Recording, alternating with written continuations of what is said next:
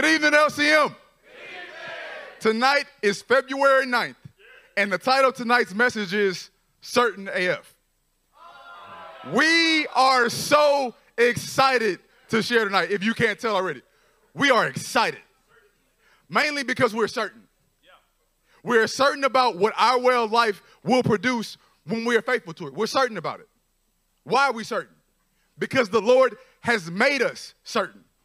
We can true. see through supernatural leadings in the Middle East and in Eastern Europe. We can see through supernatural healings that have taken place. But more than any of the outward signs that one might look for, we see a super a supernatural way of life that is planted here with us and it's taking root and it's bearing much fruit. So we're certain. We're certain about what this way of life produces.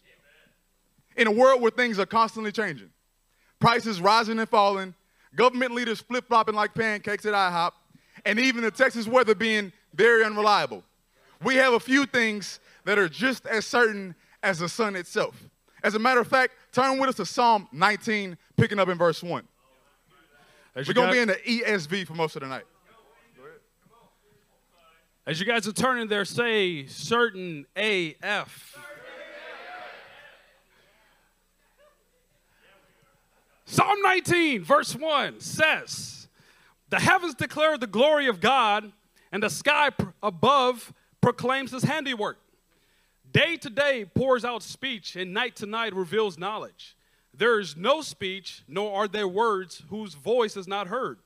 Their voice goes out through all the earth, and their words to the end of the world. Church, there are a few things that are as certain as God's creation. Our world is literally revolving around His faithfulness and His handiwork. But come on, man, you guys are biblical scholars. We know that it did not start that way in the beginning. Contrary to unpopular belief, it didn't just happen with a big bang or a snap of the finger, right? No, no big bang. See, our, our human nature wants things to happen, things to happen with a big bang. No. Yeah. Oh, I'm, I'm really passionate. Growth. No, that's not how God did it, and it's not how we're going to do it. In fact, our goal tonight is that we might glean from a process that has been all the way back as proven in Genesis and to make our works as certain as God's work is. Amen? So, you guys go to Genesis 1, and we're going to pick up in verse 1. All right. So you guys know, you guys know this story. You, you, you've, you've engaged with Genesis 1. You know what God did. His spirit hovered over the waters that were chaos, that were tohu, tohu vohu, and then magically they just, they began to, to change, right? No! No, that's not what happened. His spirit was indeed hovering over chaos, hovering over waters that were tohu vohu. But what happened? He entered into the midst of that darkness and he applied force and brought forth life. Say applied force. Applied force. That's gonna be that's gonna be something you want to write down in your notes. Applied force is what God did to bring about order in his creation. He then entrusted man, the man that he created, with a task. And that task was to be fruitful and to multiply, to fill the earth and subdue it, and to have dominion over all creation. Okay, so we know this. Say, I know this. I know this. take this imagery from Genesis 1 and let's fast forward about 1500 BC in history to the nation of Israel. Their life in Egypt was darkness, bondage, tohu vavohu. Then God inserted himself into the midst of that darkness and applied force on Pharaoh, the gods of Egypt, the elements, and he brought them out of there. Then he entrusted his people with his word and he tasked them to go into the promised land and essentially do the exact same thing that he commissioned Adam to do Yeah. to be fruitful, to multiply God's image, to have dominion over their enemies. So we, we started with creation, God entering into it and applying force. Then we move forward to what he does through his nation Israel. He entered into the situation, he entered into the conflict, determined to win, and he applied force and brought them out and tasked them to do the same thing. Now, what does that mean for us today? Our lives before Jesus were tohu vavohu, Yes. a barren and howling waste. And if we're being honest, there are still some areas that are tohu vavohu, chaos. But guess what's going to happen? We're called to enter into the darkness, enter in the darkness of our own lives, enter into the darkness of the world, and to apply force to make it be what God said it would be. He has entrusted us, with His word and given us the commission to set out, bringing this way of life to the nations because that is what they need. They need people just like God who will enter into all kinds and all manners of chaos, but go and forcefully apply the word of God and bring order and shalom into that situation wherever we are on the planet. Let's turn to Deuteronomy 30. As you're turning to Deuteronomy chapter 30, say certain AF. So, just to give you guys a little back, background in Deuteronomy 30, they are standing right there at the promised land. They're getting ready to go in. Insert yourself into the story and imagine you're the one standing there. You have been commissioned by God. He has rescued you from Egypt. Your life was tohu vavohu. He has transformed you. He has given you His word. He has commissioned you to go and take the land. So in Deuteronomy 30, let's pick up in verse 11. It says, Now what I am commanding you today is not too difficult for you or beyond your reach.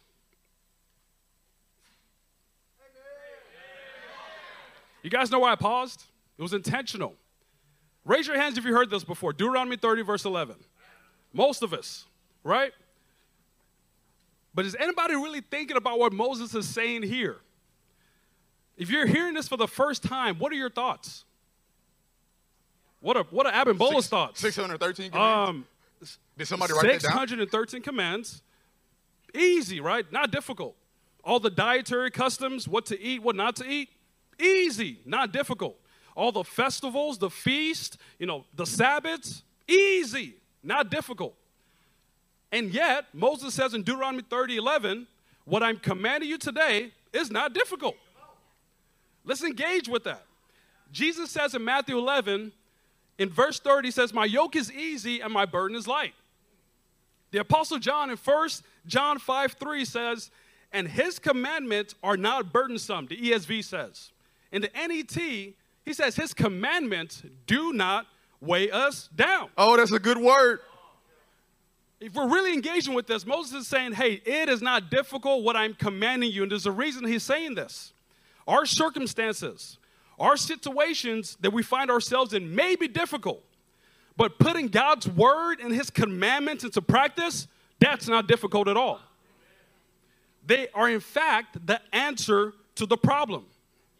Now, the thing is, The thing is, Linton, the thing is, it doesn't just happen that way. When Moses says in Deuteronomy 30, 11, what I'm commanding is not difficult, you're like, yes, that's awesome. Yeah, that, that's not how it happens. Big Bang. Something needs to take place as a result of hearing the revelation and then making it a reality into our lives. We actually, say actually, Actually, we're gonna have to apply force. what? Apply force. Apply force. Apply force. Was Jesus lying when he said his yoke was easy and his burden was light? No. Was Moses lying when he said, This is not difficult for you? No, no he wasn't lying. But the fact does remain that in order for this to become a reality, they actually had to apply force. They actually had to go and begin to enact what he said. And as you enact what he said, you find that you're able to do it. See, what takes us out of the game from the jump, you know, we, we, beat ourselves in our mind, is when before you even begin to act on what God said, oh man, this is so difficult. Like before I tried it, or I I just pushed a little bit with one finger. But uh, it's, it's too difficult. No, it's not. If it is, then he's a liar and he's not a liar. But when we begin to apply force with what God has said, with what he has given us, he is supernaturally moving through us to accomplish what he said it would. In that way, it's not difficult. In fact, in Deuteronomy 30, verse 14, it says, No, the word is very near you. It is in your mouth and in your heart, so you may obey it. LCM, you know this to be true. And we're not taking you through the journey of the blatantly well known. No, you know this to be true, and you know the reality of having to wrestle to make it a reality. You know that, right?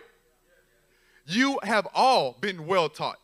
And this truth needs to become an ever increasing reality in our lives by continuing to meditate and think about it. No. Gotcha. Nope. I did it to myself. I did it to me. No, He it he would've got me too. Dave. I'm just it being honest. continues as we increase with our experience with the revelation. As we do it, the revelation increases. That wait, no, what God said is actually not too difficult. Actually, I can do it, but it requires that we apply some force. So turn with us to Deuteronomy 33, and that is going to take us away. Yeah. So in Deuteronomy 30, we're going to see a pattern. Somebody said, I want to see the pattern. See the pattern. Look at Deuteronomy 33, pick it up in verse 8. It says this About Levi, he said, Your Thummim and Urim belong to the man you favored. You tested him at Massa. You contended with him at the waters of Meribah. He said of his father and mother, I have no regard for them. He did not recognize his brothers or acknowledge his own children, but he watched over your word and guarded your covenant. Man, this is good.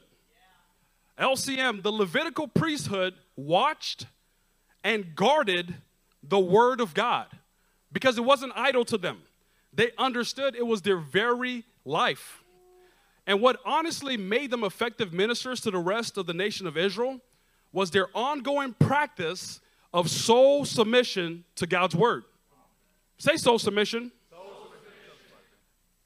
This soul submission is a key to effective ministry. In other words, how well do you apply force to submit your soul to the word? Letting the word tell you what to think, letting the word tell you what to feel, letting the word direct your very actions. Because when we are actually practicing applying force, soul submission to God's word, this is how we are watching over our very souls. Say, I want to win. See, what Bim is talking about is not a quiet soul submission as you drink your coffee in the morning with your uh, instrumental playlist playing. For the men who've actually wrestled, like Gabe Stevens, I've heard is a one heck of a wrestler. Yes. Like dangerous. What is it like when another grown man, when another grown man is trying to submit you and make you go where you don't want to go? He's trying to submit you, but you are saying, no, I'm not, I'm going to make you submit. I'm not going to submit.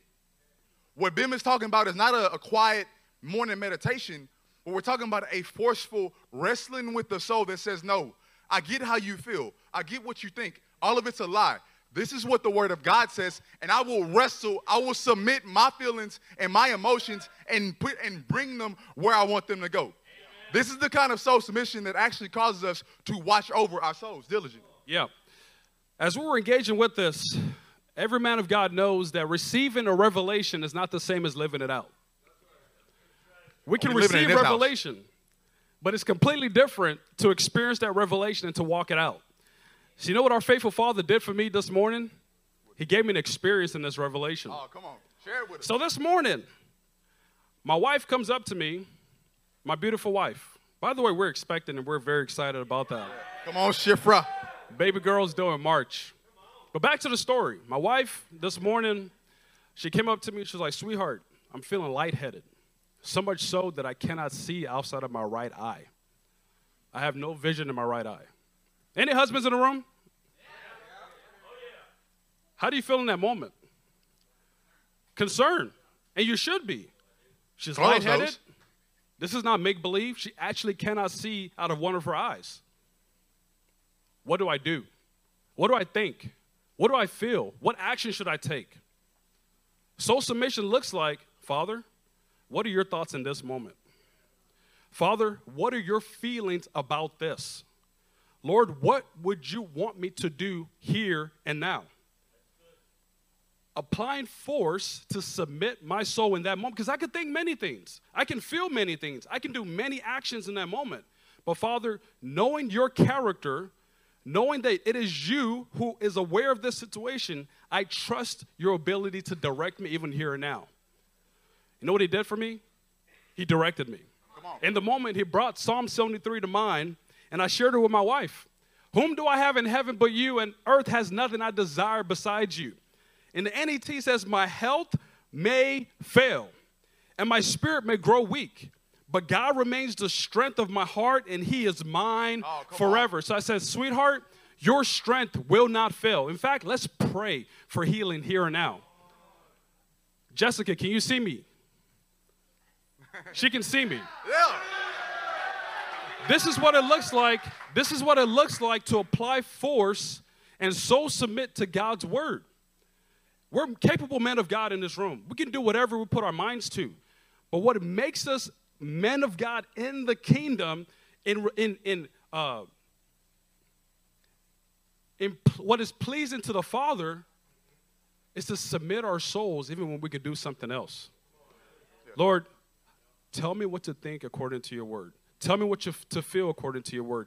Direct my steps right now according to the word. That's what made the Levitical priesthood so effective, and it's what it, what it, what it's what caused them to minister to other people because they practiced. It was a habitual habit for them to apply force of submitting their soul to God's word. Come on, ladies. Get it. Can we get an amen, ladies? You may feel any manner of way on any given situation about any topic. But what is holy and masculine and like feminine, like Sarah, is to submit your soul to the word of God, which directs you to submit to your husband. And therefore, no matter what happens, you're in right alignment with God and right alignment with man. See, we have, we have forceful women in LCM. We have forceful women because what do they do, Lou? They submit their souls to the word of God and to their husbands. This is how we keep our souls diligently by applying force to submit to the word. The more we practice soul submission to his word, the more we want to do it. The more you do it, the more you want to do it because you know what? You continually find success. Like the laborer's hunger that drives him on, there's a fire that is kindled and burns inside of us. We cannot, it- but it cannot stay with us. The fire that God is, is producing and causing to, to fan in the flame in you is not just for you. That can't stay with you. You have to impress it on your children. You have to teach them the lesson of soul submission so that it can be carried forward into the next generation. So that no matter what land, no matter what language they go into, and no matter what they feel along the way, they know, no, this does not control me. This does not direct me. My God is directing me, and He is carrying me forward in supernatural strength. Turn with us to 1 Chronicles 28, starting in verse 9 and 10. This is in the NET. I say the swish. And you, Solomon, my son, obey the God of your father and serve him with the submissive attitude and a willing spirit. For the Lord examines all minds and understands every motive of one's thoughts. If you seek him, he will let you find him. But if you abandon him, he will reject you permanently. Realize now that the Lord has chosen you to build a temple as his sanctuary. Be strong and do it. David was a man who watched over his very own soul, and he practiced soul submission to the Lord. And we're so thankful for him and what he shares with us in the Psalms. Notice here that as the kingship and the kingdom of Israel is being transitioned to Solomon, he could be worried about a great many things. He can be focused on so much about securing the borders, about securing provisions, but what is he spending his last waking moments focusing on? He's pointing to his son and specifically, he's making sure that his son has the heart to serve the Lord always. He is charging his son to serve the Lord always, to seek the Lord always, and encouraging and prophetically speaking into his son, saying, Hey, you're gonna come to situations where God is gonna is gonna do even more for you. You're gonna seek him and you're gonna find him even more than you've seen me do it. This is what David did, and is what we must do. And all these things that he did, the thing that he cared most about in this moment was the state of his son. Now think through the book of Proverbs. Think about the times when you read in Proverbs when, when Solomon, who is writing it, says, When I was a boy, my father said. Yeah. Do you think that charge that, that David gave Solomon just started there? Do you think that No. he looked and was like, okay, well, the kingship obviously about to pass, so let me hurry up and just like, let me hurry up and encourage my son? No, David had been modeling this for Solomon from a boy. And not just modeling with, he had Solomon with him. Solomon saw what his father David did. he was David was making these things known to Solomon by allowing Solomon to participate in his way of life. By bringing him along with them, by watching how he dealt justly and equitably with the people. That is how we make these things known to our children. David applied force, impressing the revelation upon Solomon by allowing him to participate, and that is what you must do. You must apply force. It's not just going to happen. We're, we're not just going to wake up and they're going to have downloaded into them everything that we want them to. No, we have to make time for it. We have to make space for it. We have to sacrifice. And although that trip may be faster if you do it by yourself, if you don't get them out of the car seat, what might they see if we take them along with us and allow them to participate, to lay hands on our wives, to pray, to pray for that person and, and watch them do it? What might they learn in that scenario? This is incredible, and this is what the Lord's building here in LCM. A lot of us have children. Praise the Lord. A lot of children. From infants to whatever. Raise your hand if you're in the whatever stage. If you listen, if you if you think about what's happening here with David and Solomon, I think it's it's extraordinary that in First Chronicles 28, David is giving him this charge. He's a good father. But I love what Linton said in the Proverbs. When you read it, Solomon is recounting what his father said to him when he was a kid. I just locked eyes with Adam Cora. He has three boys and another one on the way. Yeah. He is a faithful father. Yeah. And I've seen this time and time and time again. You know, honestly, further down our notes, I have some people I want to call out, but I'm just going to do it now. I've seen Adam raise his family, apply force, allow his sons to participate in this kingdom way of life. So much so that uh, one time Samson, while we were working out, was asking Linton and I and said, uh, Can you guys tell me what is the most impactful, moving experience you've ever had with the Lord and share scripture with me? Adam, how old is Samson? He's eight. Think about him homework. like a Solomon. At that age, that was, that's what his father's pouring into him. That's what his father's transmitting into him, making known to him. This is what the Lord is doing at LCM, and we have already been taught this way of life. For a lot of you got for, for a lot of the parents in the room, right before worship starts, we're all praying at the altar and our kids are with us. Now, do they always know, Carlos, what's going on in the moment? Absolutely not. But we're allowing them to participate in this kingdom way of life, and we're sowing seeds and we're planting seeds, and God will bless it. You don't think David struggled with, like, I don't think Solomon's listening today. Like, he just wants to go play with his friends. But then Solomon writes later, Hey, son, let me tell you what my father told me when I was a boy. LCM, I want to encourage you. You have to apply force. It takes time, but God will bless it. Say that. God will bless it. God will bless it. I've seen this in my own life with my daughter. We're driving to a restaurant, driving to church, and we're in the midst of a conversation, and we start hearing somebody singing in the, ba- in the back of the car, and it's Alicia Va. And she's singing worship songs. How did she learn that? Does she know all the, does she understand the, the, the impact of the word? No. But seeds are being planted in her and it's coming out of her and it's encouraging us as parents to continue, allow her to participate. That's why a lot of fathers bring their sons or their daughters up here when they open service, close service, pray for the kids. The kids are they're there, but the Lord is allowing us to transmit the kingdom way of life to them. Reading the word with them, praying with them before going to bed. Things like that, you are sowing into the spiritual reality and you are going to reap the dividends and the fruit of it. It's certain. It is absolutely certain that if we continue to apply force, continue to bring them into this, God is going to bless it, and it is what the nations need. John 15 in the ESV. 15, 15. No longer do I call you servants, for the servant does not know what his master is doing. But I have called you friends, for all that I have heard from my Father, I have made known to you.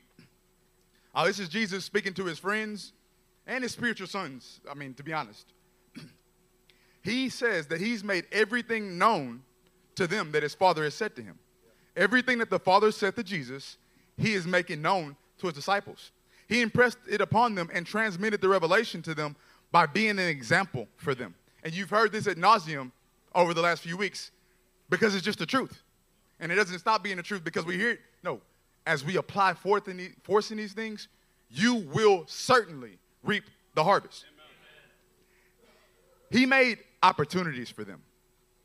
He traveled along the road with them. He called them to his side. He gave them the authority to go out by themselves, not with him. He gave them the authority. Hey, you two, go out and you're gonna you're gonna cast out demons. You're gonna heal the sick and sick and proclaim the kingdom. Amen. This is how we make these things known to our children. We cause them to participate in the promises of God, and then as they grow, grow older, we remind them of what they've been participating in already. Hey, Thomas, you've already been doing this. Thomas, you already know the way. You've already been walking in this way, Thomas. Go out into India and do the very same thing that I've shown you. This is what we do with our children. We cause them, we apply force, we forcefully bring them along and allow them to participate in what God is doing in our lives, in both the, the fun things, the, the, the mission trips, and the difficult things. When we are struggling, when we are failing. Hey, son, we, we, we, we doing a little bad on finances right now. Let's pray and watch God deliver us. Hey, mama's sick. Let's pray and watch God heal mama. Yeah, That's something that they draw on when they grow into men and they get in that same situation. This is how we make these things known to our generations. Amen. Elson, this is what we're doing. You guys ever wonder how Joshua just shows up on the scene in Exodus 17 and he's just kicking butt? Like he just appears out of nowhere. You go from Exodus 16 and then Exodus 17, he's just destroying everybody. Big bang. Where did he come from? You keep reading in the law, you find out that he's been, has been Moses' aide since his youth. He wasn't made in a vacuum. Moses was allowing him to participate with him in the kingdom way of life, and he built him up. And what did Joshua do when he went into the promised land? He destroyed everybody. This is what we're raising up, LCM. This is what the Lord is doing in this body. When I look at it, when I look at a man like Paul Rosales and I and I listen to his boys playing worship music, and I don't mean like they they hit Spotify and it's playing through the stereo. I mean they're worshiping with guitars, they're playing drum. Where did they learn that from? They've been participating in this way of life, the experience with their father, and is now getting on them. We're going to take the nations. This is, this is not difficult at all. His, his yoke is easy and his burden is light. His commandments do not weigh us down whatsoever. I want to encourage you, also in Galatians 6 9. Do not get weary in doing what is good, for at the proper time you will reap a harvest if you do not give up. It is a certainty that is going to happen. I'm looking at the Rada household. I'm looking at your children. I'm looking at your girls. I'm looking at your, your boy. It is a certainty. That is a spiritual reality. It is a title deed that we have. I had lunch with Ibrahim and his family today. You know what Yara was telling me? She was quoting scriptures to me. Where did she learn that from? her father, who is allowing her to participate in his way of life and is getting it on her. And what is she going to be in the future? You can forecast it. LCM, we are winning. We are absolutely winning. We make them known to our children by applying force, making opportunities for them to participate with us in the promises of God. We know that. But we also know that it does not stop with our children. Say it doesn't stop with my kids. It has to radiate out of our life from one life to one family and then outside of our family to the nations. In fact, Isaiah 52, verse 7, talks about how beautiful are, are, the mountains and the feet of those who bring good news. Right? You guys love that passage? It's beautiful. But let's see an example of that in the Newer Testament. Let's go to John 1 and we're going to pick up in verse 46.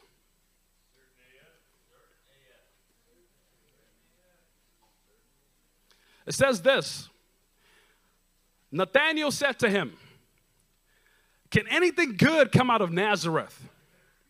Philip said to him, Come and see. Okay, you've heard this before, I've heard this before, but it's definitely worth taking a page out of Philip's evangelism strategy. He's not concerned about proving a point to Nathaniel. He's not even trying to convince Nathaniel. He's not in an argument with him. He simply said, Come and see.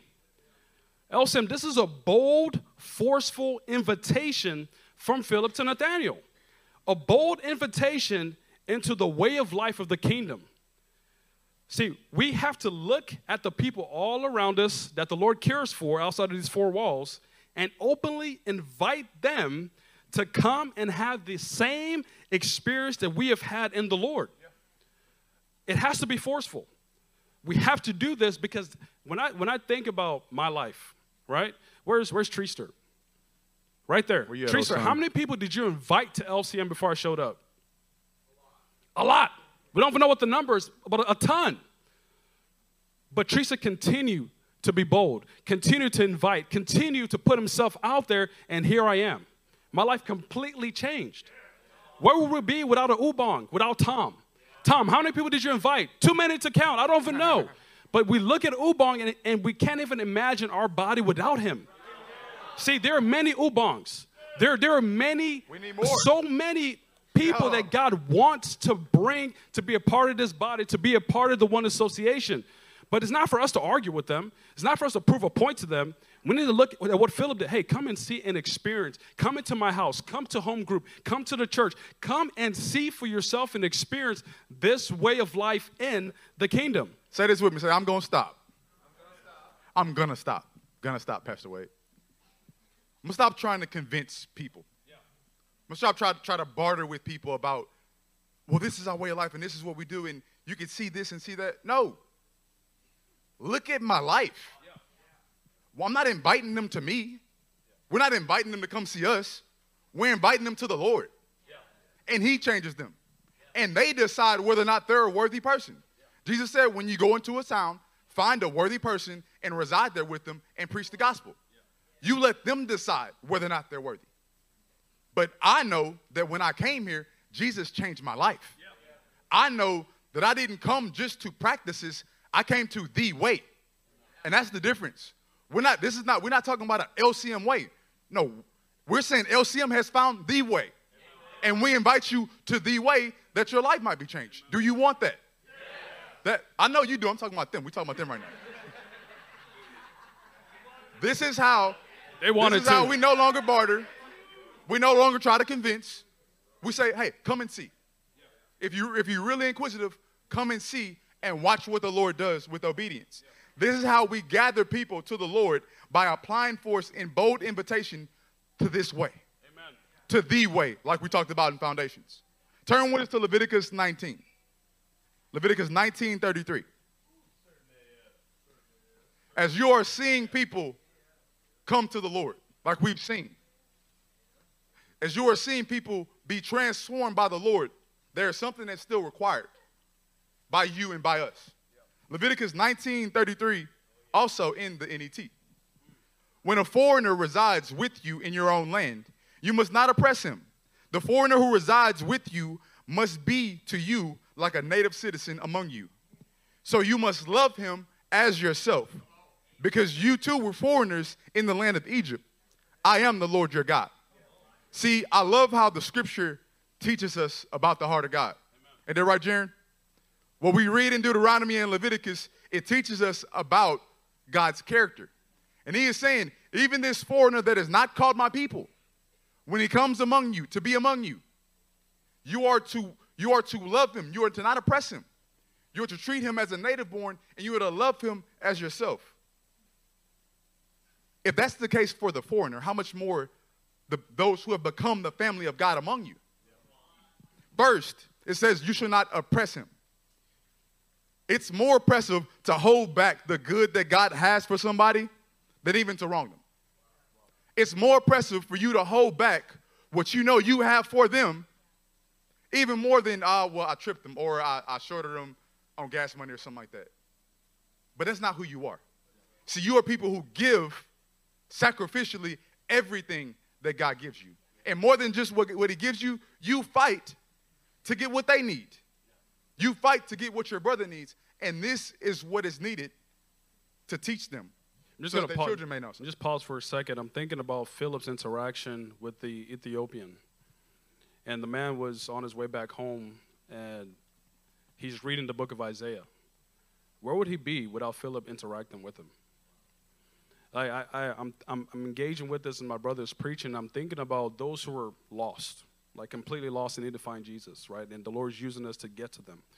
What about those who are just sheep without a shepherd, but they're out there? Here's a man engaging with the word, or at least trying to engage with the word, and he doesn't fully understand, and he needs somebody like a Philip to come into his life and to and to do for him what he needs for him to be transformed. I can I feel the spirit on me to encourage the body. There are so many people out there who are actually trying to get this right. And the Lord is allowing them to cross your path. And He's saying, engage them, care for them. Forget your coffee and your food. Engage those people because they need what you have. Yeah. LCM, you have been trained in the building up of the body. You have been trained. If not now, when? Like, if, if, if you don't have enough now, then when will you ever? The answer to that question is you have enough now. So the, the time is now. You've been trained in the way of building up the body. Therefore, you do not withhold anything from your brothers. You do not withhold anything from anybody that the Lord brings across your path. You love them and their seed as you love yourselves. In this way, those that the Father puts in front of us, we give everything to make sure they are equipped. We continually, we continually apply force by loving them as we love ourselves and exerting ourselves for their future. Exerting ourselves for the future of their generations. That is how we t- that is how we teach them. Turn with us to John 21. Certain AF when you get to John chapter 21. I, I, lo- I love Chris Riosora, man. Picking up in verse 15, And the ESV says, When they had finished breakfast, Jesus said to Simon Peter, Simon, son of John, do you love me more than these?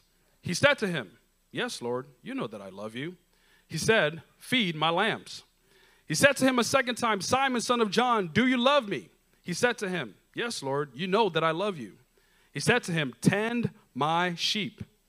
He said to him a third time, Simon, son of John, do you love me? Peter was grieved because he said to him the third time, Do you love me? And he said to him, Lord, you know everything. You know that I love you. Jesus said to him, Feed my sheep. Okay, we're going to engage with the scripture for a little bit. Let's, let's, let's put ourselves in this scripture. Make yourself Peter. You know what Peter did. You know times where you've denied the Lord in one way or another.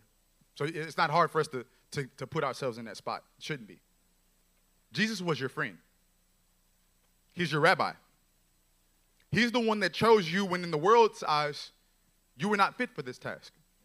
And even when you failed, even when you made mistakes, even when you outright blew it, He redeemed you. That is who you are. I'm not talking to Peter anymore. That's who you are. That's who I am. And he is, he is asking now, do you love me? Do you love me? Peter, do you love me? And you know Peter, Peter's answer. And you know he meant it because you know what his life went on to produce.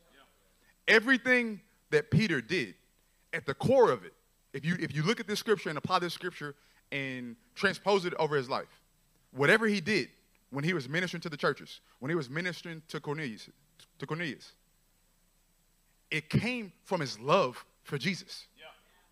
It came from his passion for the Lord. He said, If you love me, you will feed my sheep. So, Lord, I feed your sheep because I love you. This is how we burn with the heart of heaven. We cogitate, we meditate, we, we, we dig in on our love for Jesus. We go back to it. We go back to our first love. Wives, go back to your first love before you even met your husband. You had a, you had a, you had a, a, a fiery love for Jesus. I tell Lou that all the time. Lou, before you met me, you had a passionate love for the Lord. And it's not my job to douse that. It's my job to cause that to, to, to fan in the flame and to burn brighter. When we do that, nothing is impossible. When we do that, we're not concerned and worried about our own, our own uh, day, our own schedule, our own this, our own that. No. The only reason I'm here is because of Jesus.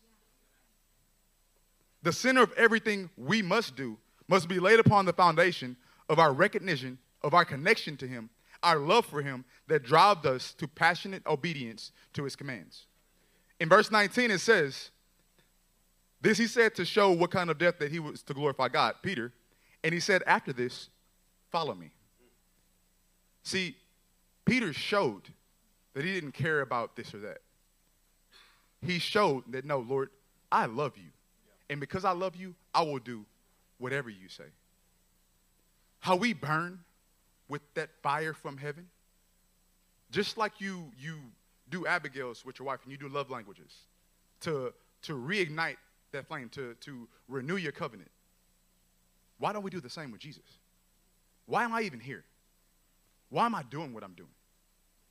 Lord, it's because of you. It's because of what you did. It's because, because of what you did then and what you are doing now. Lord, I love you. And nothing is too hard for me to do. Nothing is, nothing is too difficult because, Lord, I love you. That will cause us to burn with the same intensity, with the same passion, and with the same priorities that He has. This is how we burn to the very heart of heaven. As we're working our way to a close, LCM, you have been taught this way of life. We're 20 something years as a church. The Lord has invested in this body again and again and again. We have been taught, so much so that I want to put this up on the screen. It's Second Thessalonians chapter 2. We're going to pick up in verse 15 in the NET. As I read this, pretend like you've never heard it before. It says, Therefore, brothers and sisters, stand firm and hold on to the traditions that we taught you, whether by speech or by letter. Now may our Lord Jesus Christ Himself and God our Father, who loved us and by grace gave us eternal comfort and good hope, encourage your hearts and strengthen you in every good thing you do or say. LCM, that is the word for you tonight. You have what you need. You have what your family needs, husbands. Family of God, you have what the nations need. And the word's encouraging us to stand firm and to hold on to those traditions, just like the Levites who practice soul submission to God's word. You have what you need. This entire sermon, we've been working at something. And we're saying it over and over and over again. And our, our title, Certain AF, is not just some prerogative uh, title. We're doing this for a reason. So let's put up this slide before we close. You guys remember this from Sunday, right? The five steps of the Bowman. Keep your soul diligently. Well, how do we do that? We have to apply force in soul submission to God's word. Our thoughts, our emotions, our feelings, our actions, applying force to God's word. We have to make them known to our children and their children's children because it doesn't just stop with us. And we do that by applying force and allowing them to participate in your experiences. That's how we do that. Then, outside, and after we've gotten our family right, we go to gather the people to the Lord. I love what Linton said, not to ourselves, but to this kingdom way of life. And we do that by applying force, by being bold enough to invite them into this kingdom way of life. That they might teach their children. So, this is how we're going to win the nations by applying force and loving them as you love yourself and exerting yourself for their future. Isn't that what Moses did for Aaron's sons? Yeah. This is the family line of Moses and Aaron, and only lists Aaron's sons. Why? Moses exerted himself, gave himself, he loved those, those, those sons. He was invested in their future. And lastly, you came near and stood at the foot of heaven while the mountain burned with fire to the heart of heaven. And how do we do that? We apply force. We fan into flame your passion, your zeal for the Lord. This is how we do this. And LCM, it's not difficult. His word is near you, it's in your mouth, it's in your heart, so that you can do it. Church, everything that's on this list, everything that we've talked about tonight, is not anything new. And it's not anything that we haven't been taught. And it's not anything that you aren't doing. What we're saying is it's a certainty. It is an absolute certainty. As sure as the sun is going to rise, that what this way of life produces, it will come through us. Like you will see the fruits of your labor. But we got to apply force. James 5 talks about a, a, patient farmer who waits for the harvest with certainty that and expectancy that he's going to receive a crop. But you know what? That, that, that farmer isn't just watching, he isn't just looking at the ground. No, you know that he's been putting in the work. He's been applying force. He's been tilling the soil. And so he has an expectancy that he's going to produce 30, 60, 90, and 100 fold. LCM, as we apply force, as you apply force in these areas, short time alone, it's going to produce exactly what God says. So stand up on the inside and outside. Stand, stand up with a boldness and a confidence of what God has already been doing and refuse to be pushed around. Don't even be pushed around by yourself. What does God's word say? That is what we will do. First Chronicles 12 22 for our closing scripture. Day after day, men came to help David until he had a great army like the army of God. LCM, you are the army of God. And day after day after day, as you apply force, you are adding to his army. You are building onto his army. So, how we want to close and what we want to do is in the most victorious, in the most forceful and jubilant way that we can go out and worship. And I'm, I'm, I'm setting you up here, Peyton. We're going to apply force. We're going to worship the King. And when you go out tomorrow, you're going to apply force. Not with something new, but with what you've already been given. And we're going to see the kingdom seed break out in this nation. Raise your hands with me. Father, we thank you for what you're doing in this body. Lord, your word says in Isaiah 55 that not a single word that has gone forth will ever return back to you void. And Father, your word over this body, Father, it is producing fruit. Lord, it is causing us, Lord God, to be transformed, our families to be transformed. Lord, it is causing our neighbors to our left and our right to be transformed. Lord, you are teaching us how to take what we've been given and to apply force in every area. And Lord, we know that our labor is not in vain. Lord, would you strengthen us? Would you empower us, mighty God? Lord, would you let our zeal be fanned to the